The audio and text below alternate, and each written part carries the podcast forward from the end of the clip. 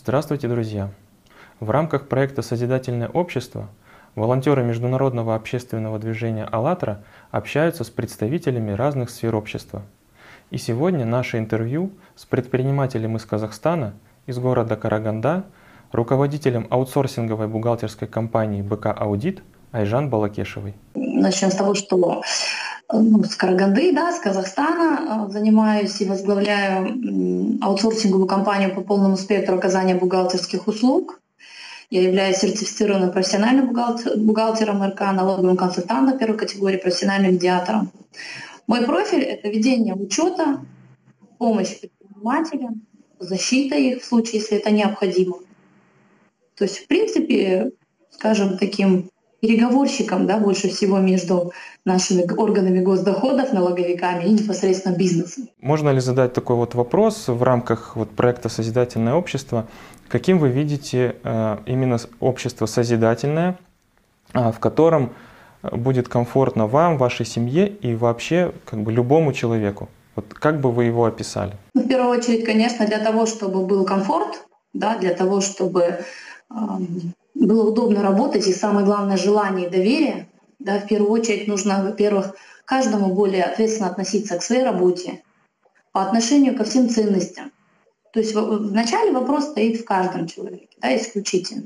Когда я обращалась к президенту, и в конце я озвучила, что для всего Казахстана и, конечно же, для правительства, что чужой беды не бывает — собственно, как и чужих детей, да, мы должны всегда помогать друг другу, и с учетом того, что произошло по миру сейчас, пандемии, но вы же сами прекрасно все понимаете, что вирус не выбирает, да, какой вы нации, какого вероисповедания, на каком языке вы говорите, какую зарплату получаете, либо какую должность занимаете. Это на самом деле сейчас общая проблема причем всех стран да, на уровне всех абсолютно. Поэтому я считаю, что в первую очередь для того, чтобы было комфортно, уютно и чтобы что-то победить, нужно необходимо объединиться, нужно необходимо в первую очередь ответственно относиться друг к другу. Для того, чтобы у нас было а, спокойствие и уют, нужно в первую очередь, я считаю, что каждому обратить на себя внимание на, на свою семью, на свои ценности. И вообще я считаю, что э, в семье, да, вот есть папа, мама. Их непосредственно нужно там папа, семья, да, ну, скажем, голова в семье, глава, и его непосредственно нужно там уважать, да, относиться с уважением. То есть это мега, вернее, микроуровень, да. То есть если ты уважаешь свою семью, своих родителей, значит, у тебя есть определенные ценности. А, соответственно, на уровне страны это та же семья. Вот есть президент, да, то есть сейчас он во главе страны, соответственно, во главе той семьи, которая на мега уровне. Поэтому я считаю, что в первую очередь нужно начать внутри себя для того, чтобы было спокойное общество. Естественно, это любить друг друга, ответственнее быть друг другу, да, быть более добрее. Это очень важно. Э, из того, что вы говорили, а как вы думаете, что объединяет всех людей? Наверное, чувство человечности. Чувство человечности. У нас э, ответственных людей, добрых гораздо больше, на самом деле. Я вот тоже наблюдаю по комментариям, я наблюдаю по отношению. И у нас все равно по всему миру ответственных людей и честных. И главное, что человечных. Гораздо больше. Человеч, человеческие качества. Доброта. Доброта и серьезное отношение друг к другу. Мне кажется, на сегодняшний день это есть, по-моему, в каждом человеке. Э, что каждый человек вот сейчас может сделать? Каждый, ну вот вы, я и огромное количество людей в мире может прямо сейчас сделать, чтобы, скажем так, вот, э, вот эти качества, которые вы озвучили, чтобы они себя проявили, чтобы они проявились вообще в людях, вот в мире в целом. Для того, чтобы поддержать наше общество, да, для того, чтобы все слои населения чувствовали единство, я думаю, что в первую очередь необходимо просто остановиться и обернуться. Естественно, данный момент да, повлияет, опять на то же, а, на то же осознание, на ту же доброту, на то же человеческое качество. Просто мы все время куда-то бежим, мы даже не видим, что вокруг происходит. Давайте вот по-честному, если каждый сядет сам с собой и поразмыслит, так и будет. Я думаю, что в первую очередь необходимо остановиться. Остановиться, обернуться просто попытаться э, присмотреться, что происходит вокруг, для того, чтобы что можно сделать. Правильно? Надо в первую очередь помочь друг другу в этой ситуации.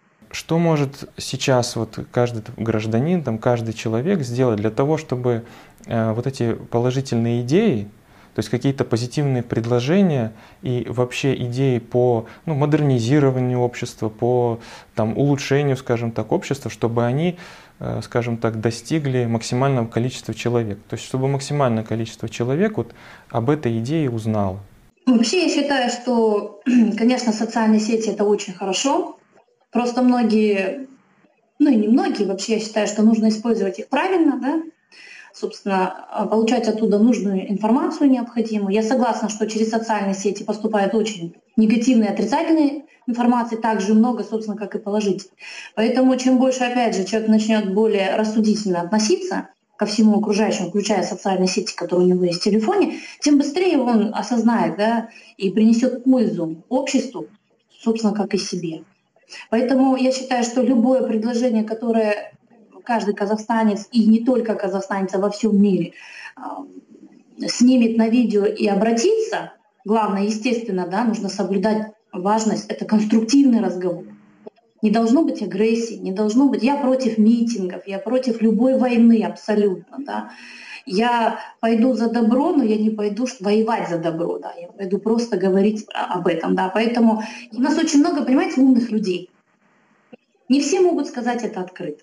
Да? Кто-то не может реализовать то, что он хочет сказать. Он не может, он понимает, но он не может сказать. Поэтому я считаю, что нужно просто обдумать, составить хороший план, да, снять хорошее видео, сделать прекрасное предложение. Любое, любое, любое, вернее, правительство любой страны примет прекрасное предложение и составит конструктивный разговор. Не будет такого, что вам откажут. Не будет. Да, то есть нужно четко понимать, что если вы, э, у вас есть социальные сети, стоит, наверное, использовать их с целью не только для себя, но и для окружающих людей. Это будет грамотное предложение, и на самом деле э, концепция, ну, насколько я знаю, в Казахстане, в других странах я не могу сказать, но я думаю, это везде есть. Концепция слышащего государства, именно об этой концепции озвучил президент Касымжумар Кемелевич под бой курантов в новогоднюю ночь. Да, он сказал, что у нас будет отрабатываться концепция слышащего государства. Я лично могу сама сказать, так как я много раз обращаюсь к нашим властям, данная концепция работает. Есть определенные, конечно, мероприятия, процедуры, но данная концепция работы — это очень важно. Как только будет работать четко, стопроцентно концепция слышащего государства, так сразу, сразу же будут какие-то проблемы решаться сами собой. В рамках проекта «Созидательное общество» вот есть еще вопрос. А, вы могли бы описать э, вот как вы себе именно представляете такие аспекты этого общества, как медицина, образование и социальная сфера? Ну, может быть, это очень общий вопрос, но хотелось бы именно услышать, как вы себе это представляете. Я считаю, что медицина, образование, наука в первую очередь должны быть в любой стране бесплатно. Это первое. Да? Я понимаю, что сейчас есть платные платформы, но я считаю, что это нужно решать на законодательном уровне и, естественно, делать бесплатно. То есть, опять же, медицина, а, образование и наука, это все так между собой связано, да, и я считаю, чтобы иметь сильных специалистов, нужно в первую очередь дать доступ к образованию, то есть платформу, да, нужно именно поставить эту платформу. У нас очень много во всем мире, я думаю, что в населенных пунктах имеются одаренные дети. Но из-за высокой стоимости на коммерческой основе они просто не могут учиться. И, соответственно, они остаются в том уровне, в котором они есть. И я считаю, что в первую очередь необходимо сделать доступное образование, медицину и науку. Это очень три важные э, платформы для укрепления любой страны, любой политики, чтобы было грамотное, образованное поколение я вам высылал вопрос, и там был вопрос про четырехчасовой рабочий день и четырехдневную рабочую неделю. Вот э, как бы вы как к этому отнеслись и ну, было ли бы это, скажем так, эффективно, ну, удобно и вообще хотел бы человек, который обычно привык работать там 8-9 часов, работать в таком режиме? А на сегодняшний день, если говорить о моей личной компании, да, в отношении со своими сотрудниками мы соблюдаем трудовое законодательство. Да, мы работаем, как положено, с 9 до 6, с обеда, с часу до 2. Но лично я думаю, что со мной согласятся все бизнесмены. Те, кто работают на себя, у нас нет выходных, у нас нет проходных, да, у нас нет обеда, у нас не всегда бывает даже ужин, да, потому что мы не успеваем. Люди, которые работают на себя, это люди, ну, белка в колесе, да, скажем так. Мы постоянно работаем И к этому так привыкаешь, что очень сложно переходить на более легкий график. То, что я бы сделала, я бы, если честно, пересмотрела бы э, время учебы у детей. Вот с 8 утра я бы пересмотрела, когда уроки начинаются в 8 утра, когда дети в буран зимой в 7 утра, в 7.30 несут свои рюкзаки еле-еле. И я, вот я бы вот здесь пересмотрела, конечно. Но рабочий день я бы, например, не тронула. Не знаю, почему я бы не тронула, потому что, наверное, мы просто еще дело привычки же, конечно. Мы привыкли столько работать. У нас у всех есть определенная продуктивность, да, и, естественно, коэффициент своей выработки. Поэтому я бы, например, все-таки придерживалась бы того графика, который есть на сегодняшний день с достойными окладами, конечно. Но при этом нужно сказать, что всего два раза в неделю, два дня в неделю для того, чтобы уделить семье, это тоже мало. Вроде бы, да, четырех. Если при четырех, э, раб, при четырех днях рабочей недели, то, конечно, пять субботу, воскресенье можно провести с семьей, да. Вроде бы тоже классно, да, но в то же время и рабочие моменты.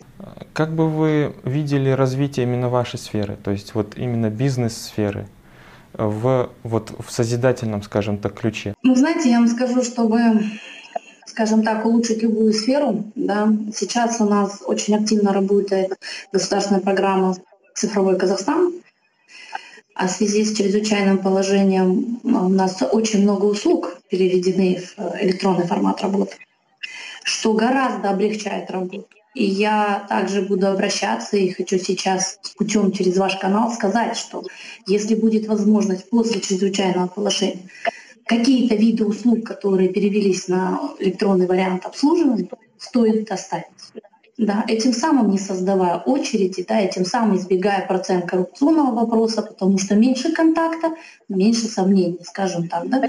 Поэтому, конечно, очень хотелось бы, чтобы для улучшения моей работы, моей сфере да, бизнеса, для улучшения, мне кажется, любой сферы сейчас нужно активно переходить на цифровой век. Я думаю, что это будет лучшим вариантом для того, чтобы сейчас облегчить работу, в первую очередь, и отношения между бизнесом и а, государством, скажем так, да, властями, необходимо в первую очередь переходить на электронный формат работы. Это будет разумно. Спасибо вам большое, что вы согласились. Действительно, очень приятно было с вами вот поговорить. Вот, я надеюсь, мы с вами, ну, может быть, э, еще продолжим разговор, потому что у нас проектов много и вопросов разных много. Все хорошо. Спасибо вам большое.